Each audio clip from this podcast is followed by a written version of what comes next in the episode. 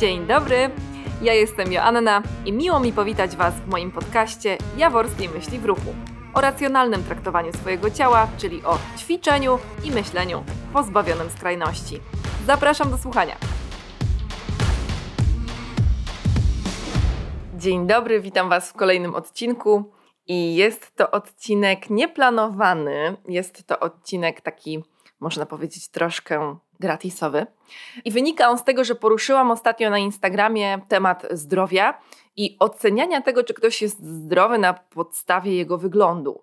Jestem strasznie poirytowana tym zjawiskiem, to się dzieje nagminnie i e, ludzie w komentarzach dostają rady czy też krytykę na temat tego, że są niezdrowi albo prezentują brak zdrowia, albo że powinni zadbać o swoje zdrowie. Albo że skoro tak wyglądają, to na pewno oni nie dbają, więc y, mogliby się z łaski swojej nie pokazywać w internecie, bo promują niezdrowy styl życia. To jest głupie, przede wszystkim dlatego, że jest krytyką w internecie, jest hejterstwem i jest y, krzywdzące. To jest taki główny argument. I to na pewno nie wnosi nic dobrego, co więcej, wpycha takie osoby w kompleksy, w wyrzuty sumienia. No to jest po prostu chamstwo i buractwo. To po pierwsze. Ale druga sprawa jest taka, że nie możemy diagnozować ludzi na podstawie ich wyglądu. Tego po prostu nie da się zrobić. Jest to krzywdzące, no, no jest absurdalne tak naprawdę. I bardzo często to dotyczy oczywiście osób z otyłością czy nadwagą. I to jest o tyle trudny temat, że otyłość jest jednostką chorobową i niefortunnie się składa, że ją po prostu widać ale trądzik też jest chorobą i też go widać. Co jakby fakt tego, że dana osoba pokazuje się mając daną chorobę, nie znaczy, że o siebie nie dba, bo nie wiemy, co robi. Wszystko jest procesem, wszystko trwa, zajmuje jakiś czas.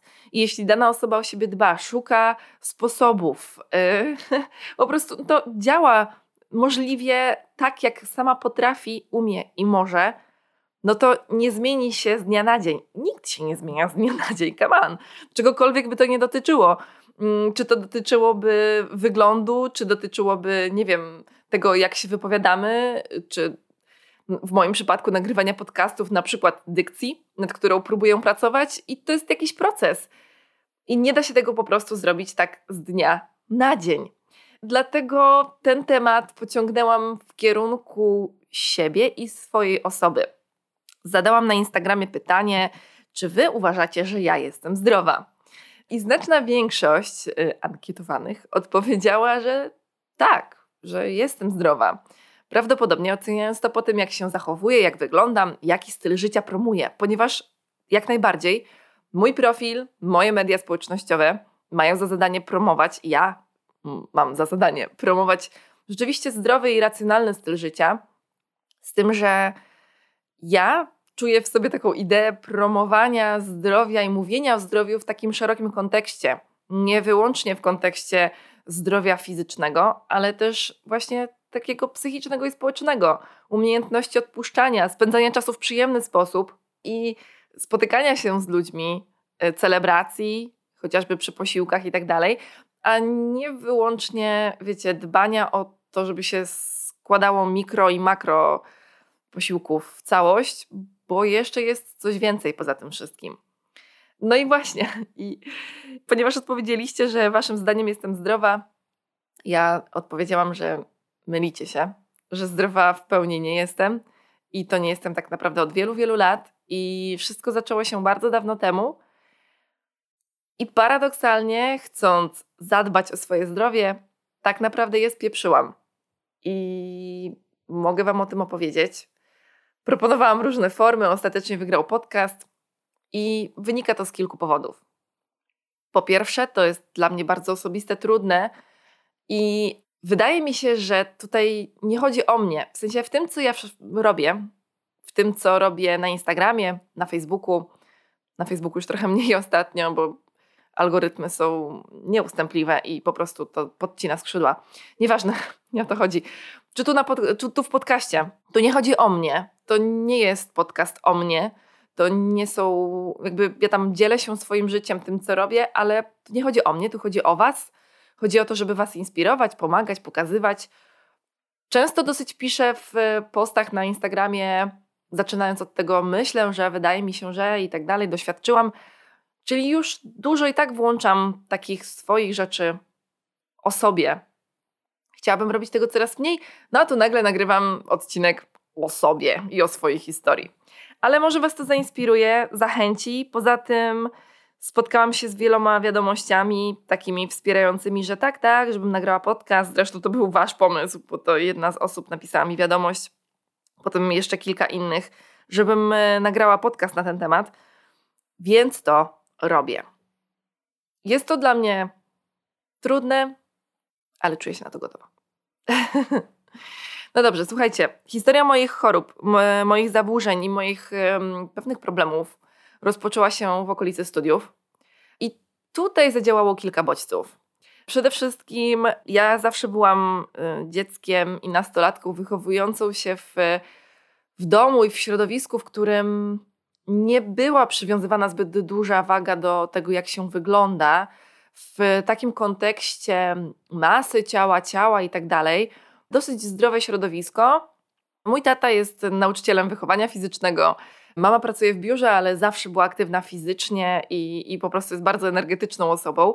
Więc ten ruch był taką normalnością. Y, żywienie, tak jak sobie przypominam, było względnie zdrowe i normalne.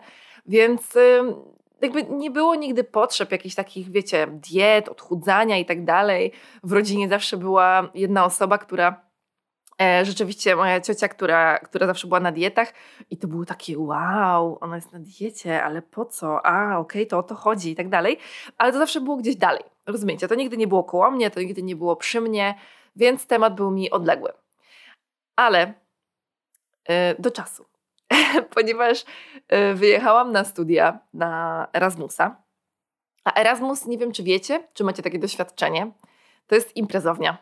To jest y, żarcie po nocach, to jest alkohol, to jest imprezowanie, niespanie. To się ma nijak do zdrowego stylu życia. To jest y, moim zdaniem to, totalna odwrotność. No i fakt jest taki, że no, konsekwencja jest dosyć oczywista takiego stylu życia. Mianowicie nabiera się masy ciała. I kiedy przyjechałam po pół roku do Polski, wróciłam tutaj z y, Hiszpanii, no to było to zauważalne. I niestety dostałam kilka przykrych komentarzy. Całe szczęście nie były te komentarze ze strony rodziców, ów, bo wiem, że tak bywa. Ale było, były to kilka komentarzy, i ja, jako osoba, która zawsze wychowywała się w duchu takiego, wiecie, byłam zawsze prymuską. Trochę perfekcjonizm w nauce, zadowalania innych od dziecka i tak dalej. No, no i przy tym krytycznym spojrzeniu na siebie po prostu w co wpadłam. Czyli jeśli muszę się najlepiej uczyć, muszę super wypadać wszędzie, a nagle dostaję wprost taką krytykę bardzo bolesną, jeszcze od osób wtedy dosyć mi bliskich, a nawet najbliższych, to po prostu bardzo mnie to ruszyło. No i wiecie, no, no co trzeba zrobić? No trzeba się odchudzić. I zaczęłam się odchudzać.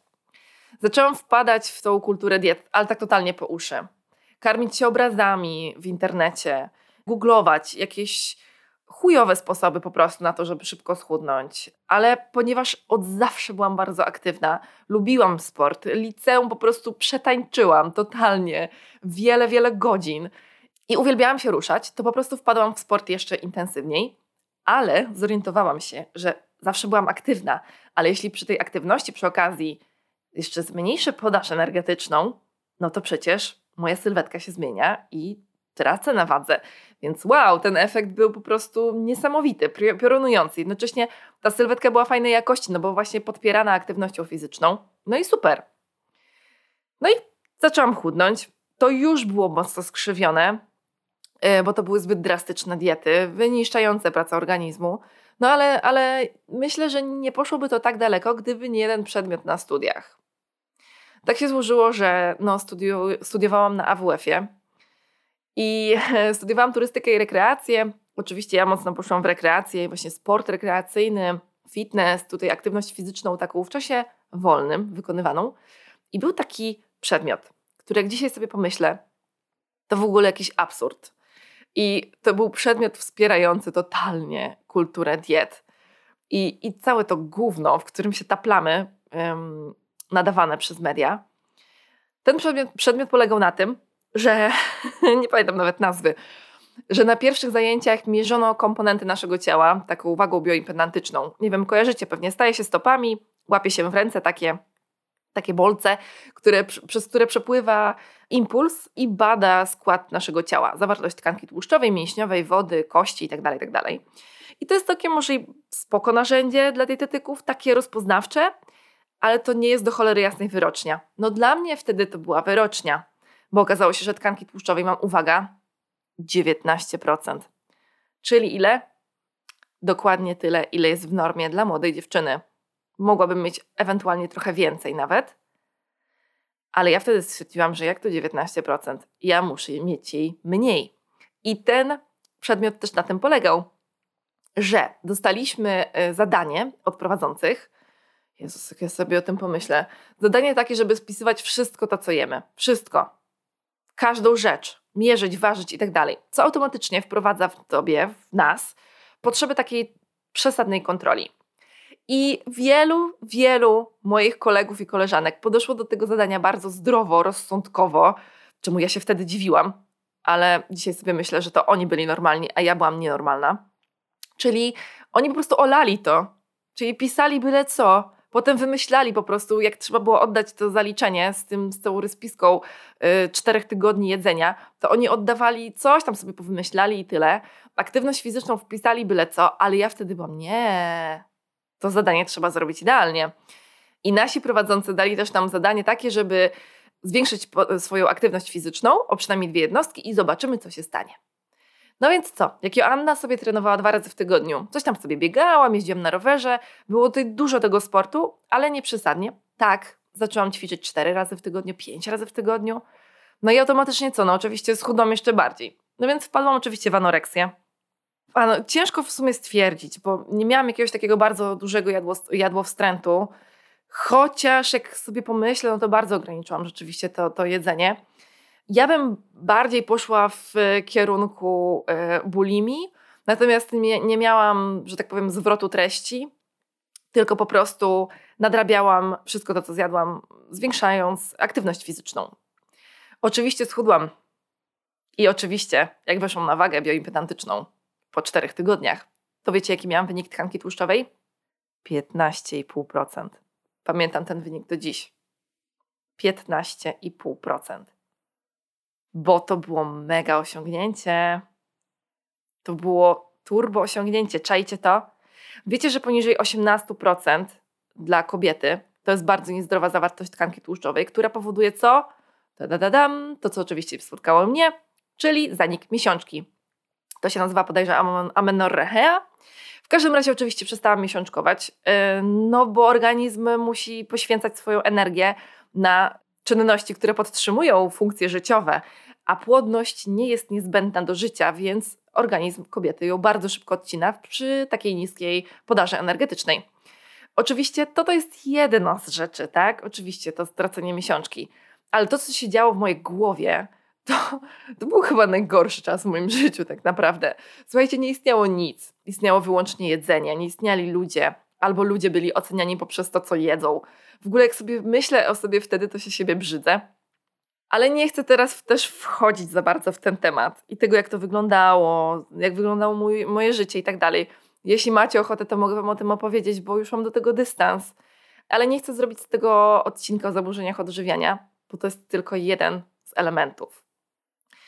Słuchajcie, no jak ja straciłam tą miesiączkę, no to oczywiście cały czas miałam jakieś tam leczenie hormonalne. Takie trochę na oko, gdzieś tam nie tak. I trafiłam wtedy na lekarza, który skierował mnie na Karową, to jest szpital w Warszawie, na trzy dni, czy tam dwa i pół dnia, na takie badania ogólne.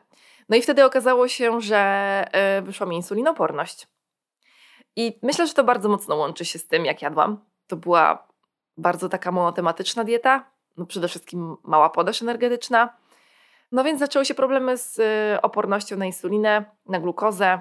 Do, no jak, jakaś katastrofa, jak się o tym dowiedziałam, to mnie zmroziło. ale ja cały czas, słuchajcie, robiłam to, co robiłam. Ja cały czas studiowałam to, co studiowałam, cały czas ćwiczyłam. Wiecie, ja jakby cały czas w tym byłam, bo ja jeszcze nie skumałam, że to nie jest dobre to, co się dzieje ze mną. Ja myślałam, że po prostu, nie wiem, straciłam miesiączkę, bo, bo, bo nie wiem, co się stało, bo nagle przestałam działać. Jakby to jest takie... I, I nikt tego nie widział, nikt tego nie zauważył, nikt mi nic nie powiedział. Słyszałam oczywiście komentarze, że jestem za chuda, ale dla mnie to były komplementy, no bo przecież o to chodziło, więc, więc jakby tego się nie widzi. No i wtedy trafiłam na kursie na instruktora Nordic Walking na Dominikę Musiałowską, której bardzo, bardzo dziękuję za to, że na nią wtedy trafiłam. Znaczy to był los, to był los. My trafiłyśmy na siebie wtedy. Ona założyła wtedy bloga swojego na, na blogspocie, to był chyba blog. To było dosłownie kilka wpisów o insulinooporności. I zaczęłyśmy gadać w ogóle o co chodzi. Ja nie wiedziałam, nie rozumiałam, co to jest. Miałam tylko diagnozę. I jak się dowiedziałam, jakie wiążą się z tym konsekwencje, wiecie, poczytałam w internecie i u niej na blogu i tak dalej, o tym, że dużo szybciej starzeją się narządy wewnętrzne i w ogóle, że to może doprowadzić do cukrzycy, że katastrofa, że nie wolno jeść cukru. No, to przestałam jeść cukier. No, więc generalnie pogrążałam się jeszcze bardziej w tym wszystkim, co się działo. Byłam wystraszona tą insulinoopornością, nie jadłam w ogóle mąk jasnych i tak dalej, bo oczywiście nie wolno. I jakby chodzi o to, że tutaj należy ograniczać takie produkty. Indeks glikemiczny powinien być wysoki, ale do cholery jasnej podaż energetyczna powinna być e, taka standardowa, a nie niższa. No więc jak jeszcze nie jadłam cukru i tej mąki i tak dalej, no więc to, to już w ogóle była katastrofa. I w mojej głowie było jeszcze większe gówno.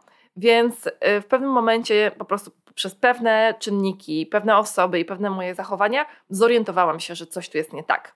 Bo wbrew pozorom byłam wtedy dosyć inteligentną osobą i interesowałam się co tym wszystkim przy moich, mojej uczelni, e, jakby temacie, w którym żyłam i co chciałam robić w przyszłości, czyli kwestie fitnessu, wtedy myślałam grupowego, no to oczywiście interesowałam się jedzeniem.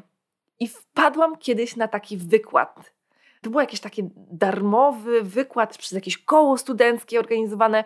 To było na WUMie chyba w ogóle. I tam był wykład o zaburzeniach odżywiania. I pani podała 10 czy 15 tam zachowań typowych dla właśnie anoreksji i bulimii. I mi zgadzały się wszystkie. Wszystko to, co ona powiedziała, dotyczyło mnie. Mnie zmroziło wtedy. Zaczęłam rozkminiać, e, obserwować swoje zachowania i zauważałam, że to jest nagminne, że to nie tak, że czasami mi się zdarza tak pomyśleć o jedzeniu, czy mieć wyrzuty sumienia, czy coś tam, tylko to się dzieje cały czas. W związku z czym po jeszcze kilku rozmowach udałam się na psychoterapię e, z wielkim bólem serca. Przyznałam się do tego, że mm, chyba to jednak nie jest zdrowe to, co robię. Poszłam na tą psychoterapię grupową i wtedy mi to bardzo pomogło. To mi szalenie pomogło. Naprawdę zaczęłam bardzo wychodzić z tego shitu i to było super to było jak objawienie. Dostałam bardzo dużo wsparcia e, od bliskich mi wtedy osób. E, także bardzo za to dziękuję. I jednym z tych wsparć była wtedy właśnie Dominika, z którą e, byłyśmy w, online w rozmowie. Ona bardzo dobrze mnie rozumiała. Sama teraz też otwarcie mówi o swoich zaburzeniach z przeszłości. Wtedy ze mną też rozmawiała wprost na ten temat i no była mega wsparciem. Także dzięki Dominika, jeśli tego odsłuchasz. No i słuchajcie, no potem zaczęła się moja specka trenerska na studiach magisterskich e, i to już był fajny czas. Jakby ja mm, weszłam mocno w e, treningi, ale zauważyłam funkcję ciała. Czyli ciało przestało być dla mnie wyglądem, ale poprzez e, ten rok specjalizacji trenerskiej na studiach magisterskich zrozumiałam, jak dużo ciało może zrobić ze względu na to, jakie ma możliwości, mm, wiecie, siłowe, motoryczne po prostu, tak? Szyb, że szybsze może być, że silniejsze, że takie, że siakie. No to było dla mnie pasjonujące. pasjonujące. Zaczęłam wchodzić w sport, ale taki sport, wiecie, interesować się, czytać, słuchać, oglądać sport i mm, objawienie po prostu. Oczywiście jadłam dużo więcej, nabrałam masy ciała, ekstra. I to w dużej mierze dzięki tej psychoterapii, która trwała prawie rok, no to było yy, bardzo uzdrawiające. Natomiast ciągle brałam leki hormonalne, ciągle tam nie byłam w stanie się jakoś tam naprawić, ale to jest po prostu też proces, bo to nie dzieje się z dnia na dzień. E, cały czas próbowałam różnych sposobów odżywiania się, ale nie wpadałam w jakieś tam skrajności. Natomiast ciągle miałam w sobie jakąś tam kontrolę. I myślałam, że to jest normalne. Dzisiaj już wiem, że wtedy nadal to nie było normalne. No bo wiecie, bo sport, bo aktywność, bo też fitness, te sylwetki, takie, siakie. W ogóle obserwowałam w internecie dziewczyny, które startują w zawodach sylwetkowych. Porównywałam się. No, to było naprawdę złe zachowanie, ale przynajmniej dbałam o to, yy, jakie mam zdrowie, dbałam właśnie o ten indeks glikemiczny, ale bez skrajności. Yy, jadłam odpowiednią podaż energetyczną, ćwiczyłam, ale też odpoczywałam. To było w miarę spoko. Jednak ciągle ten fit lifestyle gdzieś tam z tyłu. No i słuchajcie, no zaczęłam pracować jako trener i po około tak dwóch, trzech latach pracy zaczęłam zauważyć, jak presyjnie o swoim ciele myślą moje klientki. To był też ten okres, y, kiedy mm, już działała od dwóch paru lat y, taka duża fitness osoba, czyli pani Ewa. Wiecie, były te wszystkie programy, y, które opierały się na tym, żeby się odchudzać w domu, ćwiczyć na zabój i tak dalej. I te obrazy, to wszystko, jakby ten cały świat fitness tak urósł nagle w siłę. Wszystkie gazetki Shape, Women's Health i tak dalej wyrzeźbione brzuchy. Więc ja cały czas gdzieś tam chciałam też to mieć, no bo też jestem trenerką, come on, ja też muszę coś sobą reprezentować, więc rzeczywiście wrzucałam sama w siebie presję. Ale ja zauważyłam, że moje klientki bardzo, bardzo mocno e, w siebie wrzucają presję. Przychodzi do mnie normalna dziewczyna, nawet mama dwójki dzieci, pokazuje mi zdjęcie, jakiejś laski z Instagrama, która jest super wyrzeźbiona, z jakąś młodą dupą, która pewnie sama ma jakieś problemy z zaburzeniami odżywiania, pokazuje mi to zdjęcie i mówi, że ona chce tak wyglądać. No słuchajcie, ja byłam wtedy załamana.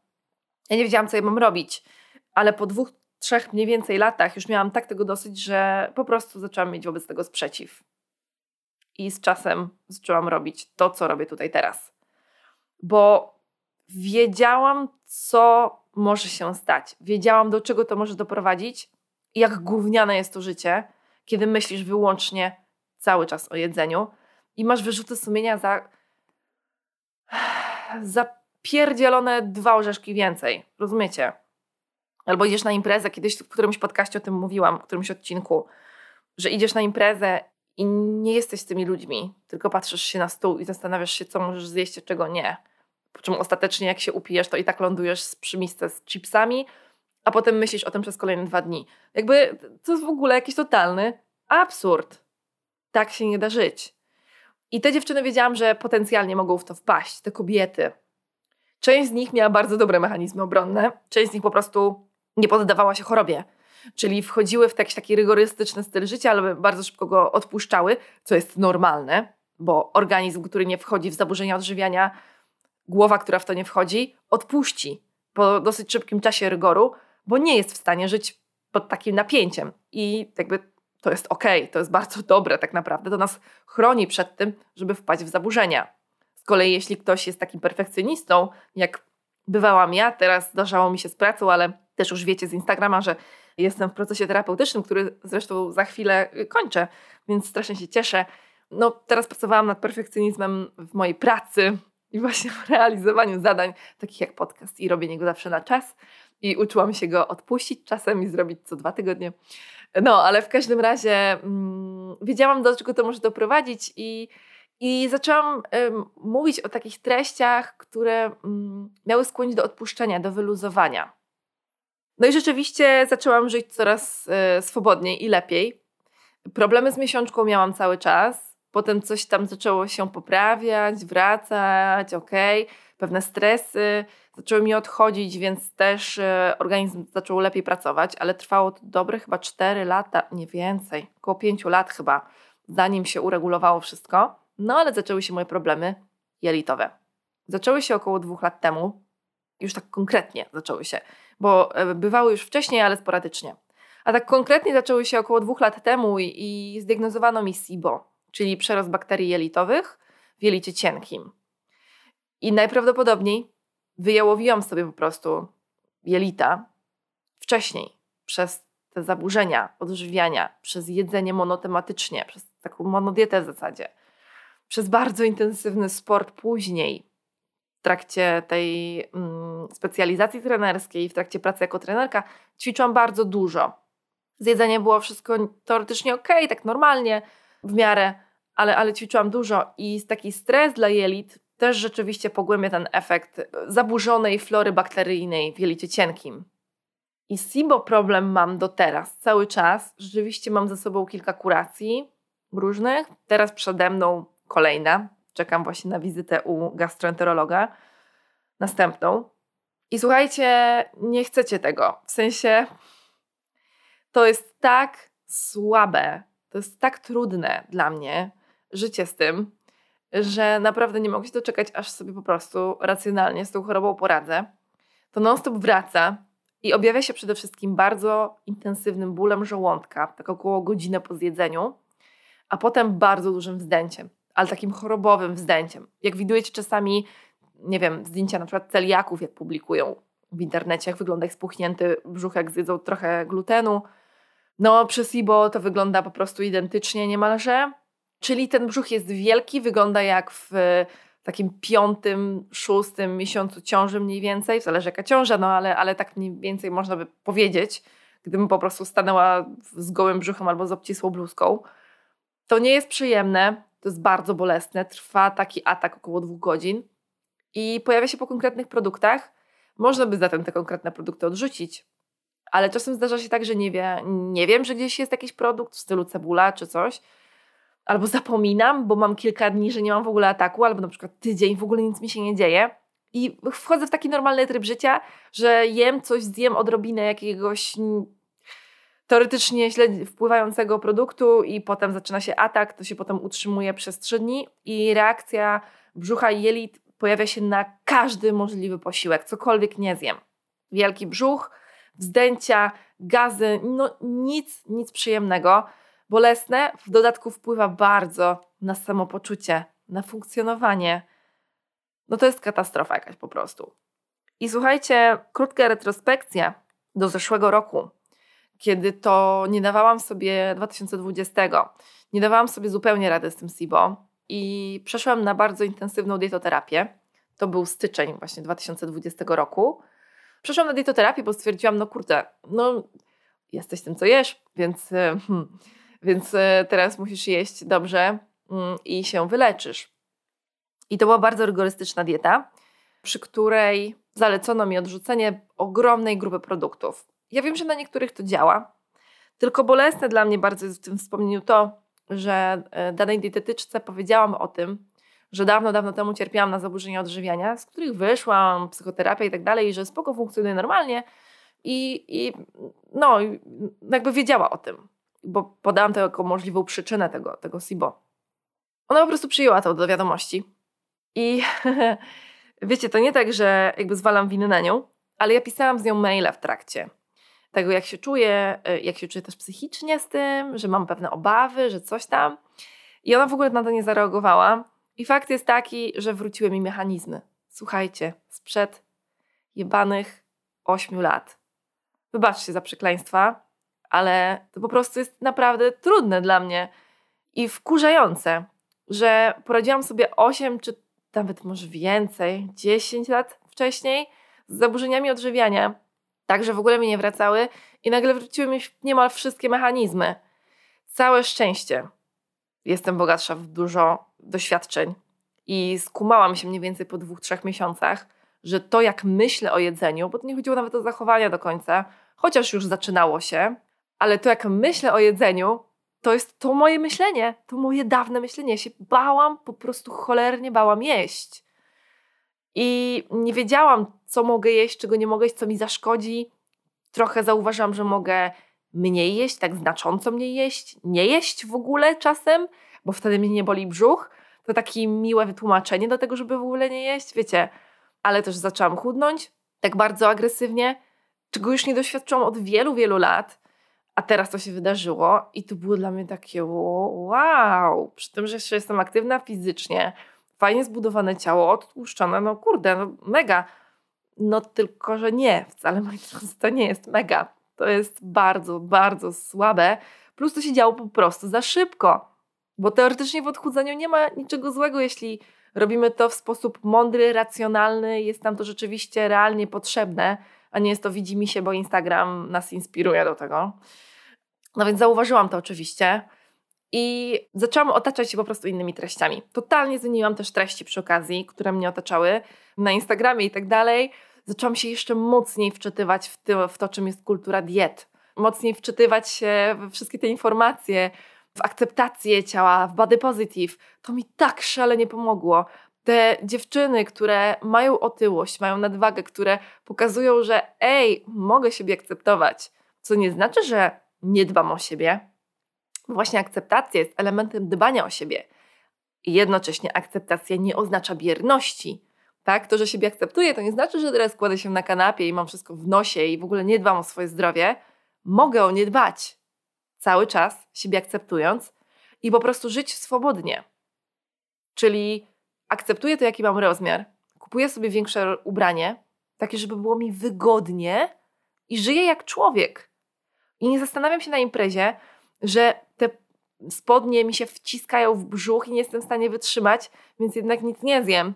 Albo, że nie wiem, mam obcisłą sukienkę, że mi za chwilę wzdyma i będzie mi źle. Po prostu nie robi się takich rzeczy. Po prostu robi się tak, żeby było nam dobrze, wygodnie i szczęśliwie. Więc to wszystko bardzo, bardzo mi pomogło. I rzeczywiście totalnie wyszłam z, z, w miarę na własną rękę. Oczywiście nie zachęcam do robienia tego na własną rękę, jeśli widzicie zaburzone, zaburzone mm, mechanizmy u siebie, bo ja po prostu mam doświadczenie psychoterapii. I e, bardzo szybko odkryłam problem i wiedziałam mniej więcej o co tu chodzi. Kolejna rzecz jest taka, że ja po prostu przerzuciłam rzeczywiście te zachowania z żywienia, które której wyszłam bardzo, bardzo ładnie, przerzuciłam trochę na, mm, na pracę i właśnie na ten mój perfekcjonizm. Myślę, że generalnie geneza tych zachowań jest dokładnie taka sama. I tu, i tu yy, chodzi o jakieś tam podłoże, podłoże przekonań, podłoże tego, z jakimi emocjami żyjemy i jak myślimy o świecie. Podłożem jest w jakiś sposób nasz, nasz charakter na pewno i umiejętności, ale przede wszystkim chodzi o pracę na przekonaniach. I dlatego też jesienią zeszłego roku zgłosiłam się do y, psychoterapeutki. I to było najlepsze, co mogłam zrobić, słuchajcie. To było genialne doświadczenie, które będzie trwało do przyszłego tygodnia, bo mam ostatnie spotkanie z panią Magdą. No, ja jestem zachwycona, słuchajcie. Po prostu to, jak myślę o, o swojej pracy, o swoim perfekcjonizmie i poruszałam z nią temat też odżywiania. I też trochę to przepracowałyśmy na chyba tam trzech czy czterech spotkaniach, Wykonywałam zadania, które mi dawała do domu. Cała praca odbywała się poza terapią, tak naprawdę. Wiecie, terapia to jest to spotkanie, to, te, te 50 minut to jest moment, moment, kiedy psychoterapeutka pozwala Wam zauważyć, że coś jest nie tak, zatrzymać nad tym, pomyśleć, przeżyć, wejść w emocje związane z danym zachowaniem, z danym przekonaniem, z danym stanem, wejść w te emocje, poczuć te emocje przerobić te emocje, zostawia Was w miarę takiej ułożonym myśleniu, nie, nie totalnie rozpierdzielonym i Wy nad tym pracujecie przez dobry tydzień. Ja przynajmniej miałam co tydzień spotkania. Przez dobry tydzień się nad tym pracuje, przemyśla, przeżywa, zapisywałam notatki, robiłam zadania, ponieważ poszłam na psychoterapię w nurcie poznawczo-behawioralnym. No i to bardzo, bardzo dobrze na mnie wpłynęło. I co do samego SIBO, to rzeczywiście cały czas, cały czas się z nim mierzę i mam nadzieję, że sobie z tym poradzę. Ale chciałam Wam zaznaczyć, że to, jak wyglądam, świadczy o tym, czy jestem zdrowa. Przede wszystkim, jeśli spojrzymy na zdrowie w szerszym kontekście, czyli także w kontekście psychologicznym, to nie mamy prawa wiedzieć po tym, jak ktoś wygląda. Przecież cały czas, kiedy są sytuacje, kiedy są dni, jakieś tam depresje i tak dalej, ja nie miałam depresji nigdy ale ludzie, którzy cierpią na depresję, cierpieli na depresję kiedyś, publikują swoje zdjęcia uśmiechniętej, pięknej dziewczyny, która pisze: Tu mam depresję, bo nie pokazuje się jej tej choroby do innych ludzi. Depresja to jest choroba, z którą jest się samemu, z którą się jest w domu, z którą się jest samotnie wieczorem, w nocy, wypłakując się przez kilka dni, patrząc w sufit. No, wtedy ciężko publikować cokolwiek na Instagram w tym momencie jest chwilka momentu, kiedy czujemy się delikatnie lepiej, ale nadal mamy depresję i, tu, i publikujemy jakieś zdjęcie. No nie możemy powiedzieć, że ta osoba już na pewno nie ma depresji. Co do zaburzeń odżywiania, nie jesteśmy w stanie tego zauważyć tak samo. Chociaż ja na przykład jestem trochę bardziej wyczulona I czasami zauważam takie zachowania bardzo skrajne w internecie, publikowane, wręcz namawianie do skrajnych zachowań. I badania mówią na ten temat, że kultura diet bardzo często niestety wpycha w zaburzenia odżywiania poprzez to, jaki prezentuje styl życia. Ponoć um, nie, nie czytałam tego badania, ale ostatnio jedna z osób, którą obserwuję na Instagramie, analizowała badanie, które mówiło o tym, że książki, najpopularniejsze topowe książki o, o diecie i o żywieniu, które się najlepiej sprzedają, mają w sobie właśnie jakieś tam elementy e, z takiego skrajnego żywienia i wpychające w poczucie winy i w zaburzenia odżywiania. Natomiast e, nie chcę mówić, że tak jest na 100%, bo, bo, bo, może trochę coś tam przekręciłam, ale generalnie o to chodzi, tak? Że to są jakieś tam skrajne, skrajne poglądy. I to nie chodzi też o to, żeby nie próbować jeść zdrowiej. Come on, to też nie popadajmy ze skrajności w skrajność, że no to jedzmy wszystkie śmieci i tak dalej. Chodzi o to, żeby jakby znaleźć w tym wszystkim taki swój balans. Nie wpadać w taką, takie przywiązywanie się do drobnostek. No i dobra, i znowu zrobiłam z tego na chwilę odcinek o zaburzeniach odżywiania, nie to chciałam zrobić. Moim celem jest pokazać Wam, że nie mamy prawa oceniać tego, jak ktoś wygląda, y, w sensie po tym, jak ktoś wygląda, czy jest zdrowy, czy nie. Bo głęboko w nas kryje się masa, masa różnych rzeczy. Czy możemy być w ogóle w pełni zdrowi? Myślę, że nie. Myślę, że każdy z nas ma w sobie jakieś tam choroby, ale komentowanie wyglądu to jest wyjątkowo nieprzyjemne gówno, które robiąc w internecie naprawdę wpycha ludzi w bardzo, bardzo złej ciemne strefy. Jeśli ktoś w ogóle miał do czynienia z zaburzeniami odżywienia, cierpiał na nie kiedyś lub powoli na przykład w nie wpada, no to dokładacie mu cegiełkę do tego plecaczka, do tego ciężkiego plecaczka z zaburzeniami i z problemami psychicznymi. To jeszcze taka cegiełka od Was. Nie wiem, czy ja bym chciała komuś to robić. Myślę, że nie. Myślę, że nie. Wręcz moim zadaniem poprzez to, co robię, jest wyjmowanie wam tych cegiełek z tych plecaczków, żebyście mogli sobie swobodnie i lekko fruwać. Jeszcze na koniec chciałabym Wam powiedzieć, że mam wrażenie, że ten proces jest naprawdę bardzo długi. Kiedy wejdzie się w problemy, zaburzenia różne psychiczne, to tak naprawdę to trwa niemal całe życie, wychodzenie z tego, tak żeby naprawdę żyć swobodnie. E, w czym utwierdzają mnie wydarzenia, które dzięki psychoterapii zauważam coraz częściej. E, latem e, miałam taką sytuację, że byliśmy z Mateuszem w parku i zrobiłam rzecz, której nie zrobiłam od Jezus, od wielu lat, czy to było jesienią, nieważne. Czyli miał pójść po jedzenie do baru i zapytał się mnie, co chce, i ja mu wtedy powiedziałam, a weź cokolwiek. No i wiesz mniej więcej, co lubię, weź cokolwiek.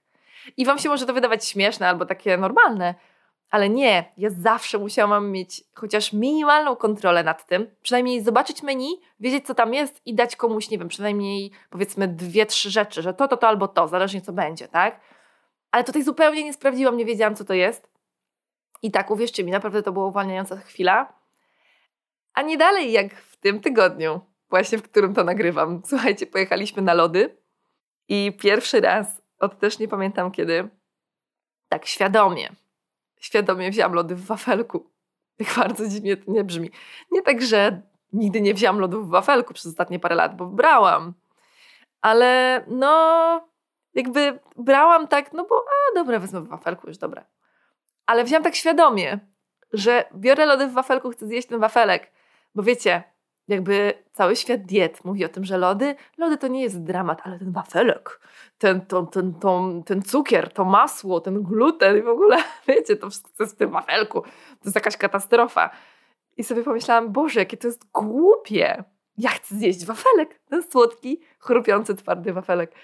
I, I takie rzeczy się zdarzają, to są małe, drobne historie, które, e, które, które, no, które potykam się co dzień tak naprawdę. I to jest fajne w sumie je zauważać, ale bardzo bym chciała, żebyście nie doświadczyli tego. Naprawdę bardzo Wam tego życzę. A jeśli zauważacie w sobie takie zachowania, no to pomyślcie nad pomocą sobie. Na pewno na początek polecałabym Wam różne podcasty i profile, które zajmują się uświadamieniem o zaburzeniach odżywiania, że to nie jest nic strasznego, w sensie takim, że nie chodzi o to, żeby się tego wstydzić, ukrywać i tak dalej, ale wychodzić z nich. Wychodzić z nich i wracać do normalnego życia. Na pewno Dorota Traczyk, Ola Świrut. Jest kilka profili, które w sumie to podlinkuję Wam tutaj w opisie odcinka, żebyście mogli sobie z nich skorzystać. Ja jestem zła na kulturę diet, która wpycha nas w to bagno. Jestem zła na koncentrację na ciele, która na nas cały czas oddziałuje i jest dookoła po prostu taka gęsta, rozumiecie? Taka, taki glut po prostu. A ja bym chciała, żebyśmy mieli powietrze, a nie gluty dookoła siebie. Zatem oddychajcie lekką piersią. To była moja historia. Jeśli macie mi coś do, do napisania, skomentowania, to, to, to śmiało. Ja już się czuję dobrze. Także, e, także nie musicie mi jakieś tutaj wsparciowych wiadomości pisać. Na pewno będzie mi bardzo miło. No i to tak. A co będzie dalej z moim zdrówkiem? To się okaże. Życzę Wam dużo zdrowia i niebawem odcinek regularny.